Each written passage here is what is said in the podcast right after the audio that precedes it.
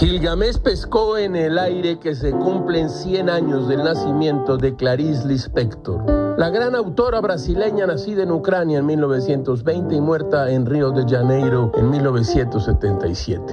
Gámez llevó a sus libros por las recomendaciones que Julio Cortázar lanzaba al aire cultural desde principios de los años 70. Haber nacido me ha estropeado la salud, escribió Lispector en uno de sus textos sueltos publicados en Para no olvidar, el editorial Ciruela, como todos sus otros libros. Lispector decía que prefería que publicaran en los diarios una buena fotografía de ella que un elogio de su literatura. Una escritora atrevida, de gran curiosidad estética, su humor y su inteligencia se combinaron en la escritura de obras que tocaban el surrealismo y la introspección. Libros como La manzana en la oscuridad, donde explora los sentimientos febriles de la culpa, del miedo y de la violencia, o Agua Viva, donde indaga sobre la relación de los escritores con la palabra, son claros ejemplos de su agilidad y su inteligencia. En 1967 el inspector necesitaba dinero y empezó a escribir semanalmente para el Jornal do Brasil. La periodicidad sirvió al inspector para tratar temas diversos, viajes, estancias en el extranjero,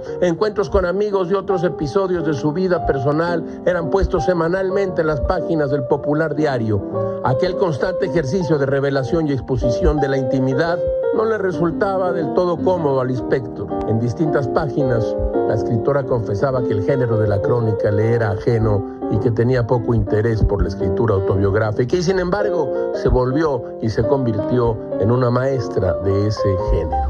Todo es muy raro, caracho, como diría Joaquín María Machado de Asís. El pecado más grande después del pecado es la publicación del pecado.